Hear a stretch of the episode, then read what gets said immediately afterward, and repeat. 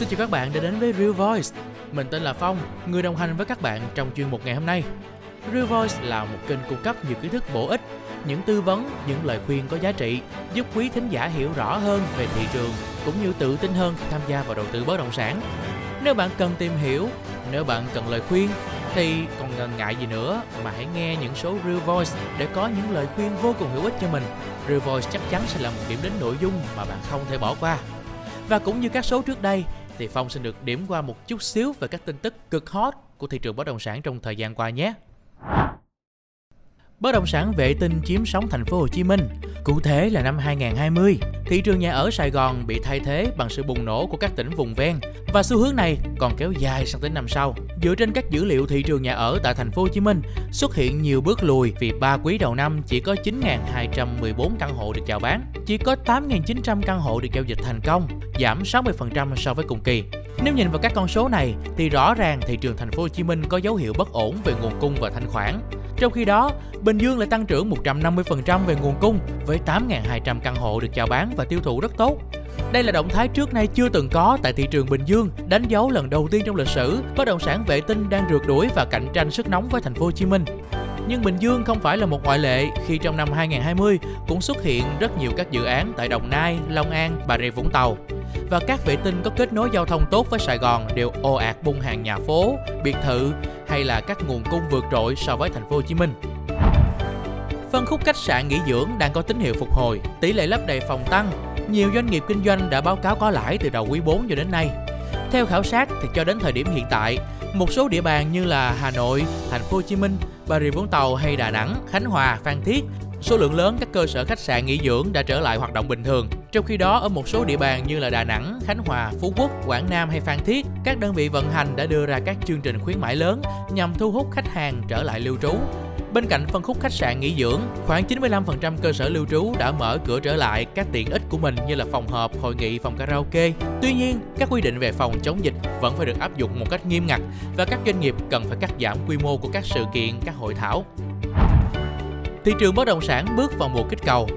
Thông thường thì cuối năm là thời điểm thị trường địa ốc tung ra hàng loạt các dự án nhằm đón đầu cho nhu cầu nhà ở tăng cao và năm nay cũng không ngoại lệ song nguồn cung hạn chế và có sự phân bố không đồng đều.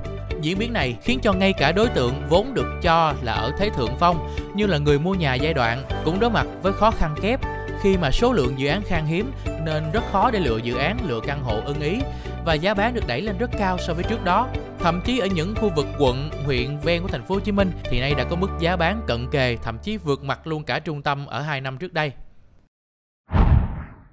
Ở 4 tập vừa qua, chúng ta đã cùng nhau chia sẻ về các nền tảng để chúng ta bắt đầu trở thành nhà đầu tư bất động sản. Nào là những kiến thức nè, nào là các loại hình bất động sản. Và tập 5 lần này là tập kết thúc của chuỗi chia sẻ về chuyên đề là à, các bạn à, sẽ đầu tư bất động sản như thế nào nếu bạn là người mới. Và ngày hôm nay Phong sẽ tập trung nói một chút xíu về Real Estate, đó là nền tảng đầu tư chung bất động sản và cũng sẽ cung cấp cho các bạn thêm về một số thông tin để chúng ta có thể tham gia đầu tư chung bất động sản nhé. Đầu tiên, Phong sẽ chia sẻ một chút xíu về đầu tư chung bất động sản nghĩa là gì. À, nói nôm na dễ hiểu là một bất động sản bạn chia ra thành nhiều phần và bạn sở hữu một trong những phần đó. Như chuyên đề một Phong đã từng nói á, nếu bạn chưa có nhiều kinh nghiệm và nếu bạn chưa có nhiều tiền thì đây là một cơ hội tuyệt vời để bạn sở hữu một phần của bất động sản nào đó. Phong lấy ví dụ nếu bạn đã cài app Real Estate rồi á thì à, ví dụ là dự án The Rivana mới mở bán đi Căn hộ The Rivana ở Thuận An, Bình Dương thì có giá khoảng 1 tỷ 7 cho căn 50 mét vuông. Dĩ nhiên là không thể nào bạn có khoảng 1 tỷ 7 hoặc là vài trăm triệu để bạn trả trước ờ, uh, 30% và trả gốc tiền từ. Đó là một, một con số quá lớn và bạn là người mới nữa. Thế thì Real Estate sẽ đứng ra mua căn hộ này và chia ra thành 85 phần bằng nhau Việc của bạn là sẽ chuẩn bị 20 triệu đồng để mua một trong 85 phần đó. Bạn có thể mua nhiều phần hơn để có thể sở hữu được nhiều hơn. Đó là tùy vào năng lực tài chính cá nhân của bạn. Các bất động sản được mở bán trên Real Estate thì được đánh giá và được lựa chọn bởi các chuyên gia một cách khách quan. Điều này cũng sẽ giúp bạn rất nhiều trong việc là bạn tự tin hơn trong việc đầu tư. Bạn không có nhiều kiến thức thì dĩ nhiên bạn cũng sẽ rất khó khăn trong việc chọn lựa dự án để đầu tư ờ, đôi khi bạn có thể đầu tư vào những dự án bạn thấy có giá cũng ok đó giá hời đó nhưng mà đâu có ai biết được chủ đầu tư đó như thế nào rủi bạn gặp phải chủ đầu tư giỏm thì coi như là tiền mất tật mang đúng không nào Ờ, Phong thì biết đến real estate cũng khá lâu rồi. Phong nghĩ đây là một mô hình rất là độc đáo. Vì vậy mà Phong đã tham gia ngay từ những ngày đầu. Và sau một thời gian Phong tiến hành đầu tư trên Realstack, Phong đã rút ra một số kinh nghiệm cũng như có thể mạnh dạn chia sẻ với các bạn về các ưu và khuyết điểm của ứng dụng này. Trước tiên, để nói về ưu điểm, thì so với mô hình đầu tư truyền thống thì chúng ta sẽ dễ dàng nhìn thấy đó là mô hình đầu tư này nó sẽ cần ít vốn hơn rất là nhiều và các bạn cũng sẽ vừa đầu tư vừa học chứ không cần phải có quá nhiều kiến thức để đầu tư như phong nói lúc đầu đó khoảng 20 triệu đồng là bạn đã có được 1 phần 100 căn hộ rồi mà không phải là các bạn trả liền một lúc 20 triệu đồng đâu. Các bạn sẽ trả theo tiến độ. Có những căn hộ mà cái khoản đầu tiên cái khoản trả đầu tiên chỉ khoảng 2 triệu đồng. Sau đó thì bạn sẽ đóng theo tiến độ từ từ. Ví dụ như là à, mỗi một tháng hay là vài tháng bạn chỉ đóng khoảng vài trăm nghìn đến một triệu thôi. Thì cái số tiền bỏ ra không quá lớn. Nó giống như cái số tiền tiết kiệm của các bạn vậy đó. Bên cạnh đó thì ở mô hình truyền thống, lợi nhuận của một bất động sản sau khi bạn mua sẽ được tính bằng công thức là giá bán trừ cho giá mua và đôi khi lợi nhuận có thể bằng không hoặc âm. Còn đối với real estate thì lợi nhuận sẽ được tính bằng à, lợi nhuận tối thiểu. Nghĩa là mỗi dự án nó sẽ có một cái à, cái mức lợi nhuận mà real estate cam kết với bạn. Cộng với lợi nhuận khi bất động sản nó tăng giá về sau. Ví dụ như về sau khi mà bất động sản nó hoàn thành thì real estate có thể rao bán hoặc cho thuê. Và từng cái phần lợi nhuận đó sẽ được chia đều cho các nhà đầu tư. Xét về tính thanh khoản thì ở mô hình truyền thống nếu mà bạn muốn ra hàng gọi là bạn kẹt của bạn muốn bán á, thì nó sẽ tùy thuộc rất nhiều vào các yếu tố thị trường. Còn đối với real estate bạn sẽ được hẳn bốn loại hình để chốt lời. Bốn hình thức chốt lời đó bao gồm trên ứng dụng real estate sẽ có một sàn giao dịch. Bạn có thể bán cái phần đầu tư của bạn trên sàn giao dịch đó và cái mức lợi nhuận là do bạn chọn. Ví dụ như là bạn đã đóng tiến độ được tới uh, kỳ thứ ba trong tổng cộng là 20 kỳ của một bất động sản nào đó ví dụ The Rivana chẳng hạn à, là 20 triệu bạn đóng được 3 triệu rồi. Bạn có quyền để lên sàn và bán cho những người cần mua cái phần của căn hộ Rivana này. 3 triệu giờ bạn muốn lợi 4 triệu bạn bạn muốn lợi 1 triệu thì bạn có thể đưa giá lên thành 4 triệu đồng. Là hoàn toàn có thể. Nếu mà căn hộ thực sự hot và có nhiều người muốn mua với mức giá 4 triệu đồng này thì bạn sẽ bán được hàng à, tiếp theo là bạn có thể bán trực tiếp nó cho bạn bè hoặc là người quen. Và vấn đề này thì ờ, chỉ cần hai bạn đều có tài khoản real estate thì ờ, các chuyên viên chăm sóc khách hàng của real estate sẽ hướng dẫn và hỗ trợ bạn. Tiếp theo là bạn có thể duy trì căn hộ bạn đóng tiến độ đến cuối con đường luôn.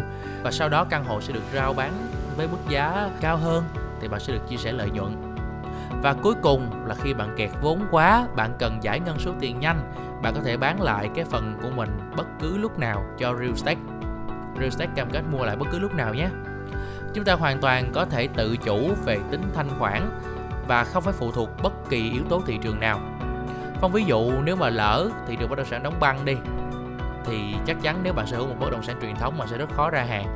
Nhưng ở đây, Real Estate sẽ cam kết mua lại cho bạn có thể bạn sẽ chịu lỗi chút xíu về phí quản lý, về phí duy trì, nhưng mà bán được hàng nhanh đến như thế thì mình nghĩ là không có mô hình nào tuyệt vời hơn Real Estate chưa kể đến là đối với các nhà đầu tư truyền thống, khi mà bạn muốn mua một bất động sản truyền thống, bạn sẽ trải qua rất là nhiều bước. Bạn phải tự đi đặt cọc, bạn phải tham gia mở bán, phải ký hợp đồng, làm việc với chủ đầu tư và vô số các hợp đồng và giấy tờ rất là rườm rà. Real Estate sẽ giải quyết cho bạn tất cả những vấn đề đó. Cuối cùng là các bạn còn trẻ nè các bạn nhà đầu tư trẻ kiến thức chưa nhiều như mình. À, các bạn cũng có số vốn tự có không quá lớn thì real estate là một ưu điểm tuyệt vời đúng không nào? Đã có những ưu điểm thì chắc chắn phải có nhược điểm. Và mô hình đầu tư chung thì cũng không ngoại lệ. Đối với mô hình này thì uh, sẽ có một số nhược điểm mà phong đúc kết được như sau. Đầu tiên đó là mô hình còn quá mới vì vậy mà sự tin tưởng của các bạn dành cho ứng dụng này chưa thật sự chín mùi đâu, phong hiểu. Đối với phong cũng như thế, tiếp theo đó là số lượng các dự án còn chưa thật sự nhiều. Và một số loại hình bất động sản mà nhiều khi bạn muốn đầu tư thì trên real estate lại chưa có, ví dụ như đất nền hay là nhà trọ chẳng hạn.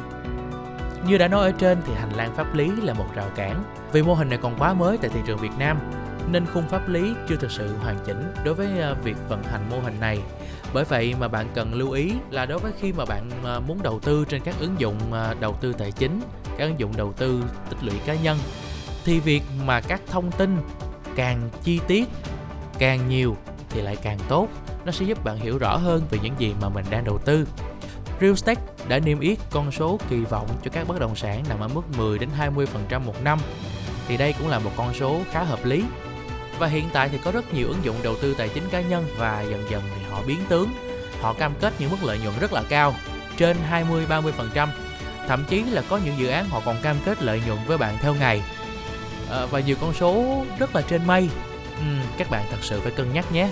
À, khung pháp lý chưa thật sự chặt chẽ nè và cộng thêm năng lực của những người vận hành à, thông tin cái ứng dụng đó có rõ ràng hay không nếu bạn là nhà đầu tư mà si mê vào những con số lợi nhuận chót vót thì mình nghĩ là đôi khi sẽ tiền mất tật mang thật đấy Vậy là chúng ta đã cùng nhau trải qua hết 5 tập trong series đầu tiên của Real Voice. Series này thì đã phần nào giúp các bạn hiểu thêm về thị trường bất động sản để những người mới bắt đầu có thể tham gia vào đầu tư bất động sản và để những người có vốn rất ít cũng có thể mua được một phần của một bất động sản Vậy thì sau khi các bạn nghe xong, hãy thử ứng dụng nó trên Real Stack ngay thôi nào. Đừng quên hãy luôn theo dõi Real Voice. Một lần nữa, Phong xin cảm ơn quý thính giả đã luôn đồng hành và hẹn gặp lại các bạn trong mùa sau. Hứa hẹn với các bạn, mùa sau chúng ta sẽ có nhiều trải nghiệm thú vị hơn đó. Và chúng ta sẽ có thêm nhiều sản phẩm đầu tư khác để các bạn có thể đầu tư và tích lũy cá nhân, nâng tầm một level mới. Xin chào và hẹn gặp lại các bạn.